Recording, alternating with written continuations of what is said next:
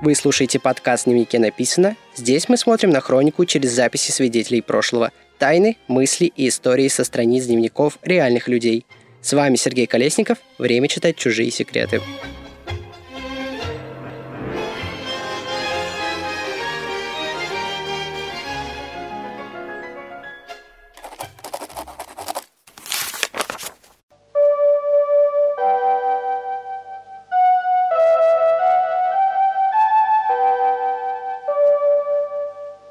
Говорит Москва, говорит Москва. Работают все радиостанции Советского Союза. Передаем сообщение ТАСС о первом в мире полете человека в космическое пространство. 12 апреля 1961 года в Советском Союзе выведен на орбиту вокруг Земли первый в мире космический корабль-спутник «Восток» с человеком на борту. Пилотом-космонавтом космического корабля-спутника «Восток» является гражданин Союза Советских Социалистических Республик, летчик-майор Гагарин Юрий Алексеевич. Старт космической многоступенчатой ракеты прошел успешно. И после набора первой космической скорости и отделения от последней ступени ракеты-носителя, корабль-спутник начал свободный полет по орбите вокруг Земли. Это сообщение ТАСС по радио услышали все жители СССР 12 апреля 1961 года – Именно оно ознаменовало первый полет человека в космос.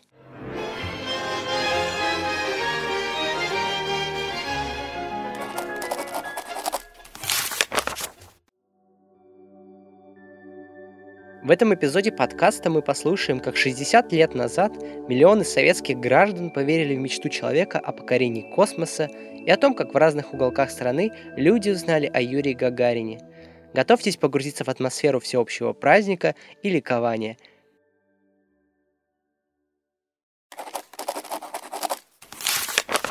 Из-за секретности первого запуска человека в космос полет не анонсировался и не афишировался, поэтому обычные люди ничего и не знали. Но уже днем 12 апреля голос Левитана на всесоюзном радио передал сообщение о ходе полета Гагарина. Вот какие эмоции испытывала в тот день поэтесса Елена Шварц. Сегодня запустили первый космический корабль с человеком Юрием Алексеевичем Гагариным. Маме позвонили и сказали за несколько дней, что запустят человека. Но сегодня это было для меня неожиданностью. Я почувствовала такую радость, какую чувствуешь только тогда, когда совершается то, о чем мечтали тысячи людей. Итог трех тысяч лет культурной жизни человечества. Подтверждение человеческой силы. Я счастлива, что запустили корабль «Наши», если бы жив был Ленин.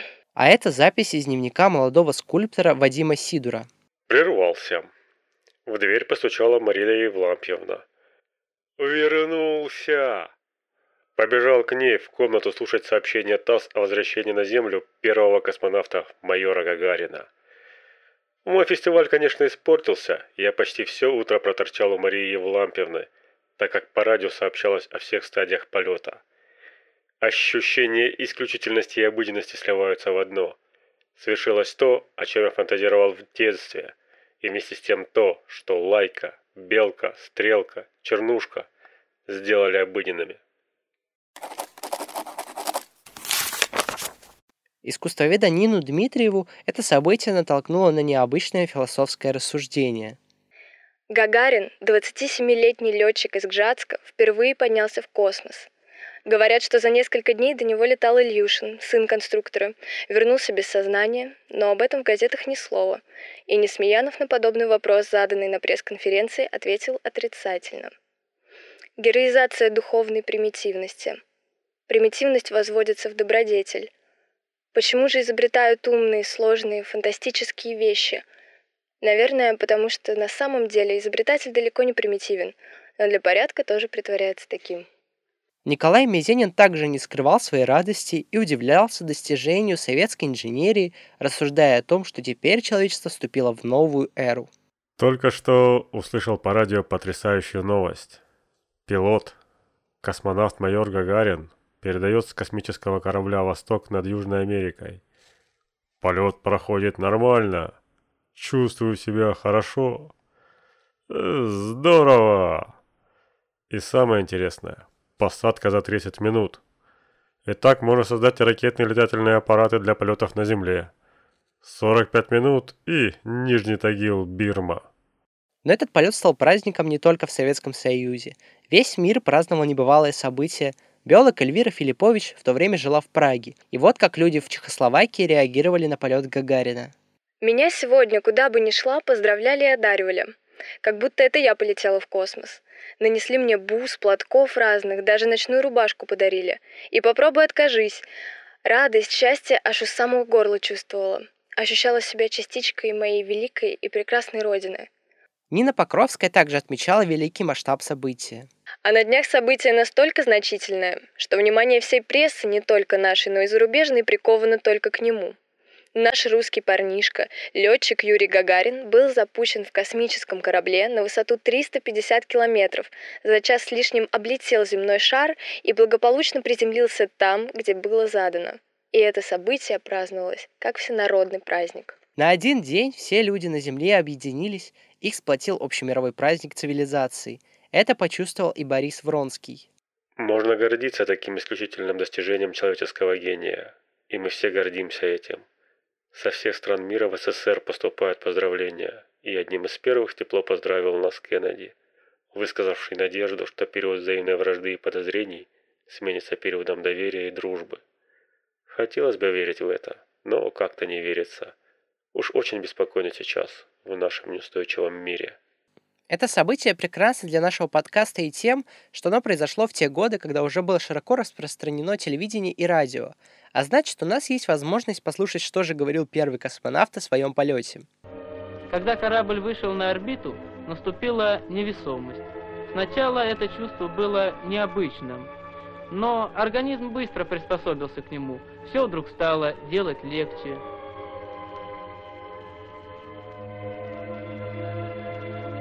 По заданной программе я в определенное время поел и пил воду из специальной системы водоснабжения.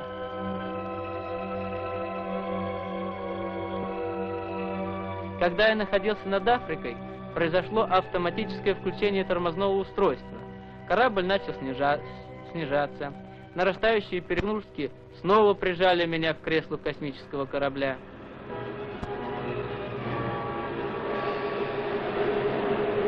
10 часов 55 минут Восток, облетев земной шар, благополучно опустился в заданном районе и снова был на земле моей родины.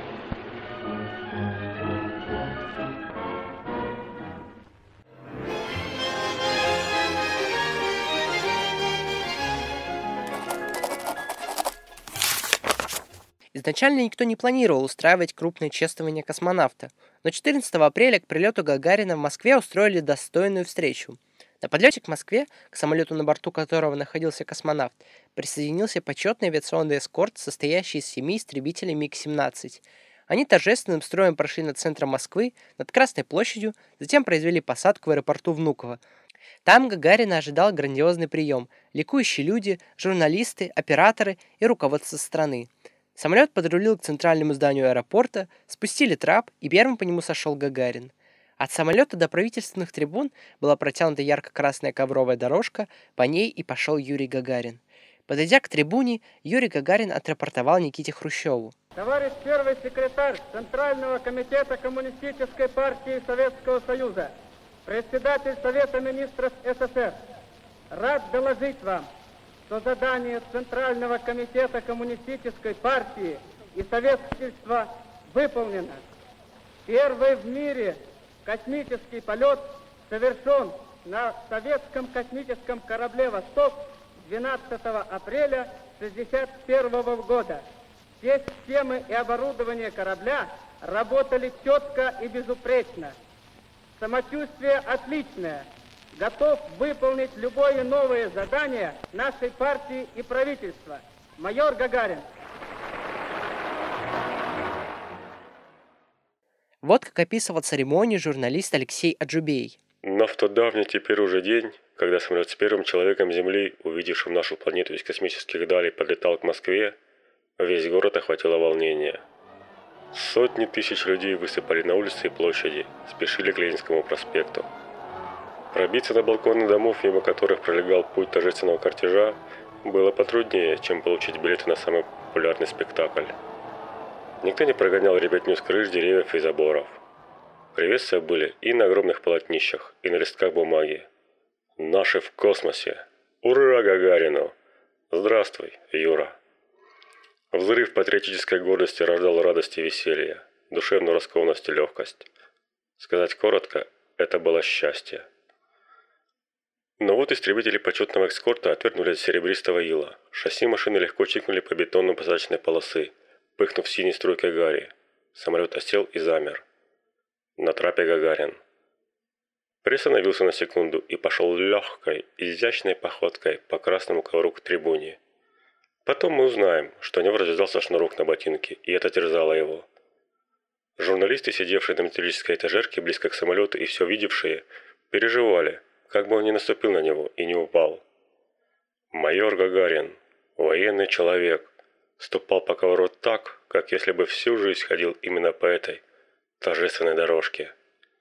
В нем были природное чувство достоинства, самообладания, простота и скромность и уверенность в себе. А Рубин Евстигнеев подробно описал атмосферу праздника в Москве.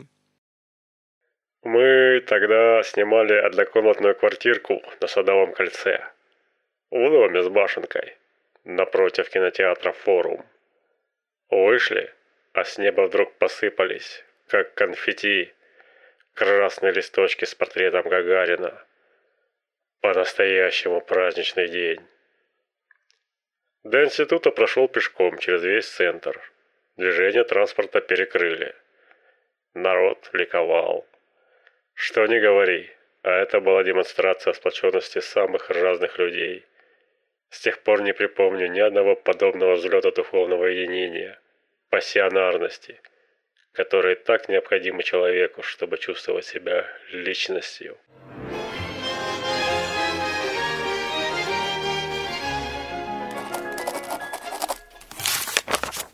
Трансляция встречи передавалась не только в СССР, но и в других странах.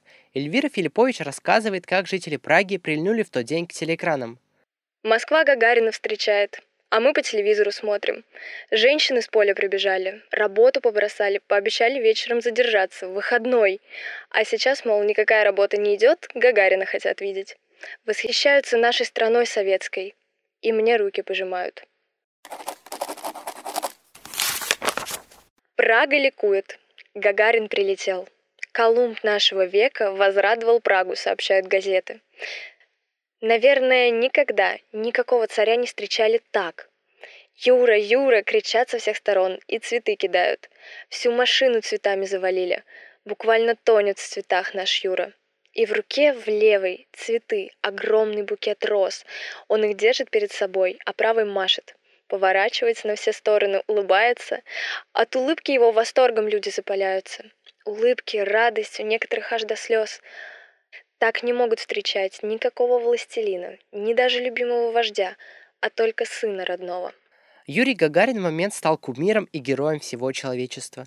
Красивая широкая улыбка влюбляла в себя миллионы людей. Вот воспоминания молодого человека Алексея Вдовина о встрече с космонавтом. 12 апреля мы были наверху блаженства. Гордость переполняла нас, когда услышали сообщение ТАСС о полете Юрия Гагарина. Ликовала вся страна. У студентов отменили занятия. Проходили стихийные организованные митинги на школах, фабриках. Гуляния. Сочиняли стихи, частушки, пели песни. 14 апреля на заводе объявили выходной в связи со встречей работников завода с первым космонавтом в мире Юрием Гагариным. И я подгадал момент, подошел к постаменту и попросил автограф у Юрия Гагарина, но получил отказ, так как в это время выступал Каманин, руководитель отряда космонавтов. Неудачная попытка надолго осталась в памяти. Мои переживания усиливались еще и тем, что мой друг, Юра Конягин, только что получил автограф у Гагарина на коробке сигарет. Видимо, это была белая зависть. А это забавный случай жизни жены Рубина Евстигнеева. Однажды Люда повстречалась с Гагарином на улице Фрунзе, около Министерства обороны, на том узком участке тротуара, где двоим не разойтись. Люда засмущалась. Должна ли она уступать дорогу первому в мире космонавту? Он долго ее не мучил. Широко улыбаясь, он сам сошел на проезжую часть.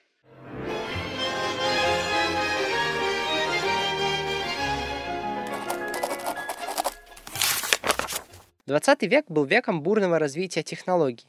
В это действительно сложно поверить, но еще в начале столетия люди неохотно пересаживались на автомобили, а всего за 15 лет до запуска корабля «Восток-1» закончилась мировая война. Невероятное достижение отмечает и Павел Лужницкий. Этот подвиг Гагарина и создателей корабля зачаровал все человечество. Какой гигантский путь от конки, на которой ездила моя бабушка, боясь сесть в трамвай, когда он появился в Петербурге. Дескать, насыщенный электричеством, вредно для сердца. И до полета в космос русского человека. И все это на протяжении одной моей жизни. Как жаль, что я уже стар и становлюсь все немощней. Как без рассуждения готов был бы с радостью, вдохновением, энтузиазмом двинуться в любую минуту в космический полет, если бы мне предложили его. Это событие вдохновило многих. Даже сам Юрий Гагарин грезил полетом на Венеру, Марс и другие галактики. А когда подойдет моя очередь, когда доверят мне полет, то я полечу, будь то полет вокруг земного шара или к Луне, к Марсу, к Венере, а может быть даже и в другую звездную систему. К полету я постоянно готов, и в любое время, как только мне доверят, я полечу снова. Миллионы мальчишек во всем мире мечтали стать межзвездными путешественниками. Людям казалось, что теперь все человеческие конфликты будут исчерпаны, и все займутся освоением космоса, а между планетами будет курсировать электричка Москва, Байконур, Марс. Человек в космосе. Пережила такое возбуждение, что оно одно вывело бы меня на орбиту. Поздравляю всех сильных и смелых. Не слюнтяев, вздыхающих на звезды, а рвущихся в небо и бросающихся в бездну. Слава вам!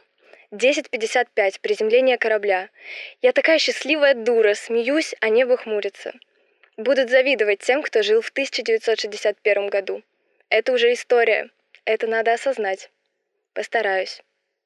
Все точно взбесились. Ходят какие-то очищенные. Мальчишки, шмыгающие сегодня носами, вы же поведете в космос корабли. А я, если и полечу, то только тогда, когда будет воздушная трасса Москва-Марс. Безумно жалко, но можно лишь мечтать, что поведешь корабль.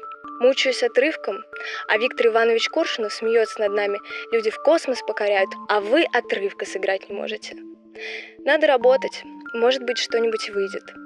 Не может не выйти, когда весна и корабль идет в космос. А высунуть голову и подышать там нельзя. А как хорошо дышать ранним утром, осенью, летом после грозы.